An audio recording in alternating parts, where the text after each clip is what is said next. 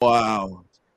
During the commercial break, our producer Enrique got the Cliff Notes version from Bill about John Wayne Bobbitt. And if you don't know the name, just pull the car over and Google it. It's almost fireworks time anyway. So pull the car over, you're in fireworks. And if you need a little bit of entertainment, just Google it. Unbelievable. Um, that's Bill Rowland. I'm the sports machine, Sean Levine. Let's go inside a dark and dangerous place while we're already doing it. The mind of the machine, where I don't know if you saw this story. A woman on an American Airlines flight, she stood up and she went to the front of the thing and she claimed to see an imaginary person and she wanted off the plane. Now, believe it or not, there was not an imaginary person on the plane. Just out of curiosity, as a guy that flies often, what do you do in this situation? Oh, this is the uh, this was a, a script from um, the Twilight Zone, right? Wasn't that the famous Isn't one it? with uh, Shat- Shatner was on the Twilight Zone and he kept seeing little green men out on the wing? That's that's ripped straight from the Twilight Zone. So she's uh she's just stealing from other people. Uh, no, I would be if somebody started saying that, I would be really really concerned and freaked out for her.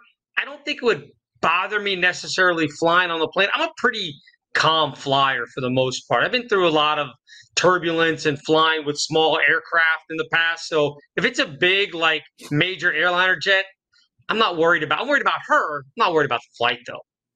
What yeah, I'm you? not tripping. I'm not tripping either, although I am not a good flyer. I'm as nervous as could possibly oh. be from the oh. time that thing takes off. Yeah, I mean, how could you not be? Absolutely no control. All these people you don't know breathing all over you, tight, condensed area. Technology looks like it hasn't changed in years. Yeah, no, I'm good on all that. So, yeah, I mean, uh, I'm a terrible flyer. What they do all with right, her? What they do with her? They kicked her off the plane, and then they delayed the whole thing. Like, I'm with you though. I, I'd be more upset than anything. Wait a minute. So she said this before the plane took off then? Yeah, they were getting ready to get on the runway. She stands up, goes to the front of the plane, points to the back, tells everybody, she says, Look, and she's pointing at something that nobody else can see. At that point, I mean, what are you going to do? Fly the plane? Like, you, you got to at least no, drop you, her off. Yeah, I thought it was like mid-flight that she was like saying this stuff, and I'm like, that's when you get the duct tape or whatever, and ma'am, you're going to have to have a seat, and uh, here, move your hands real quick so we can secure you in place for the rest of the flight. Yeah, that's just a pain in the neck. Then, if she caused everybody to be delayed, she should never be able to fly again. That's that's that's it. Done. All right, what if she turns out to be right though? They kick her off the plane, plane goes up in the sky. All of a sudden, somebody appears from nowhere and everybody turns around. They're like, damn, all right. Apologies to the lady. All right, let's get off the plane and back to the basketball court. Victor Wembanyama minus 250 to be the rookie of the year. I'm not touching that with a 50 foot pole. I don't know if you saw the video the other day. Man, this and it was one video, so I'm not making a lot out of it, but I think he took 13 jump shots. Pretty sure he missed 12 of them. People were asking about what what's the what's the nickname? How about Brichter Wembanyama? Based on what I saw, I don't know. I need I need to dive a little bit deeper into it, but it feels like everybody's all over this. You betting minus 250 rookie of the year? It's tough because I'm with you. He's going to get bullied by some of the bigger uh, athletes in the NBA. And look, they want him to be the rookie of the year because he is the biggest thing to enter the NBA in years, the way they've hyped this kid up. So if he doesn't end up being what everybody says he should be, is it then an indictment on the NBA and the scouts and the advisors and everything else? So they're going to do everything they can to put this guy in a good light. So if he has even comparable numbers to Scoot Henderson or Brandon Miller or any of these other rookies, don't forget Chet Holmgren, also eligible for Rookie of the Year because he didn't play at all last year. That's an interesting one. So if he has comparable numbers, then yeah, he'll end up winning the award. I would put the 250 on it, but yeah, he'll, he'll end up getting it. Chet Holmgren and Victor Wembanyama, by the way, very similar type bodies to those July 4th guys that blow in the wind. You know what I'm talking about. A little left to yeah. the right, yeah. you know, on top of the car dealership. Like, That's the same body type those guys are. So that's the new what you're looking for in the NBA. Speaking of Holmgren, bro, that team's about to be a problem. And I don't mean in the next mm. few years. I mean maybe this year, where you've already got Shai Gilgeous-Alexander, the most underrated superstar in the NBA. If he played anywhere outside of Oklahoma City, everybody's talking about him. Probably one of the top five, seven offensive players in the entire league. You've got a guy like Josh Giddey, who's a triple double win ever. Some nice role pieces around. It almost Bill feels like if Holmgren can be good right away, that team has a chance to be really good right away.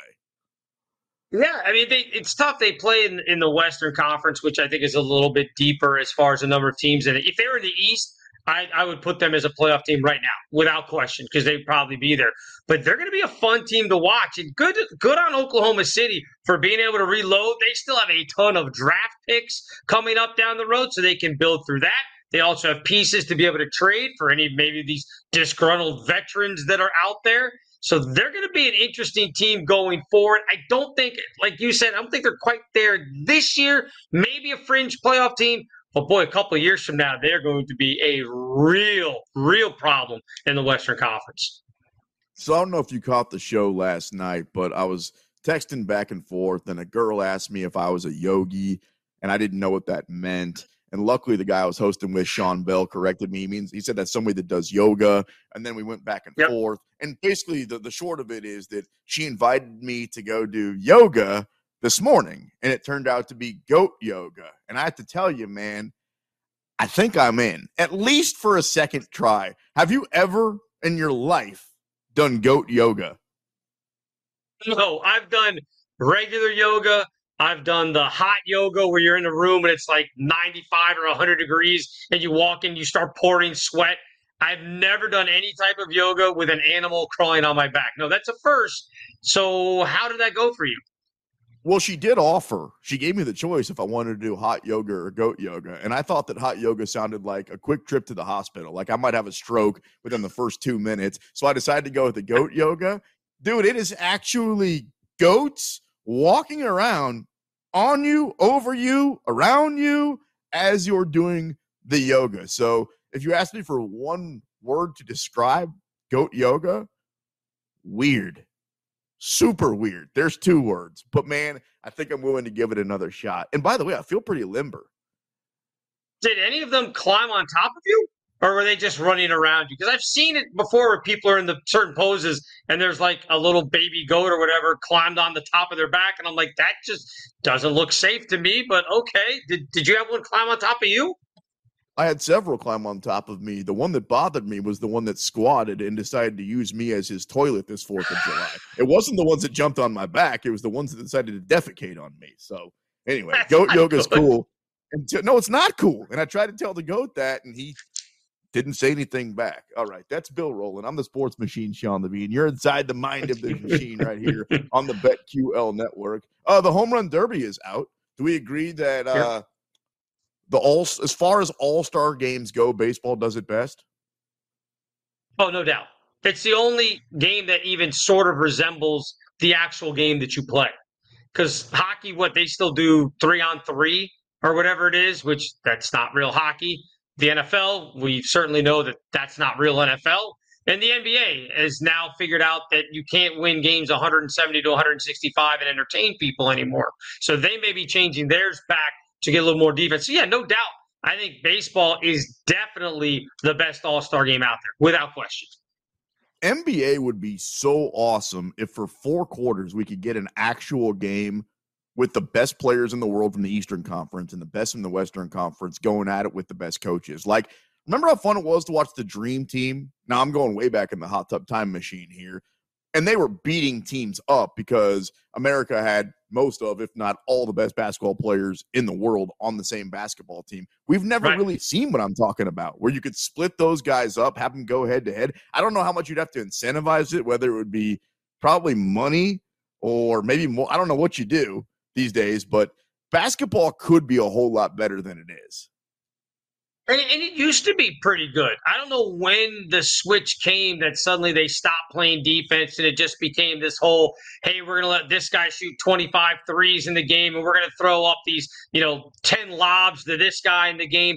It used to be back in the day a pretty contentious game at times and, and well defended, but at some point it changed and it doesn't work that way anymore. I mean, same thing with the NFL.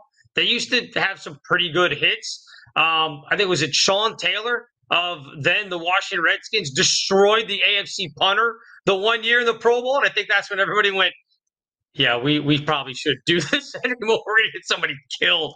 So, yeah, baseball, best all star game. Basketball, I think, could be second to it if they did it.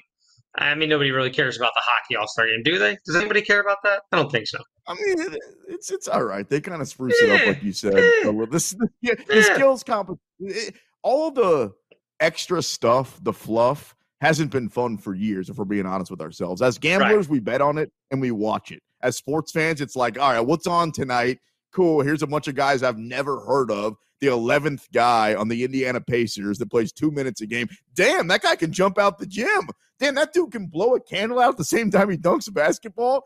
But really, you know, nobody cares the same way that they used to with any of these all star games. I agree. Baseball, though, is still by far the best. We'll talk a little bit more home run derby coming up a little bit later on in the show. Uh, I don't know if you read Video Game Magazine. I don't because I'm an adult, but they did rank their best sports video games of all time, and they had Punch Out at number one. Mike Tyson's Punch Out. Do you agree? Yeah, it has to be. It has to be. Madden has to be in the top five, I would imagine. It Might be even number two. They took series out of it, only individual games. So you can't have Oh, okay. FIFA, you can't have Madden. They have individual games. Okay. So yeah, like there's uh I, back. Do you remember like um there was Tecmo Bowl, NFL Blitz, NBA Jam. I think those are pretty Yes. much my Mount Rushmore sports video games. But I can still tell you right now, looking square into your eyes, the code to get to Mike Tyson. And I know there's a lot of people driving around right now that know the code to get to Mike Tyson too. Do you? Yeah. I don't know it off the top of my head, but it, I, I know there's a zero and a nine in there, I think, at some point together from if I think I remember that correctly. Maybe a 3 You're 4. only- I don't I don't remember.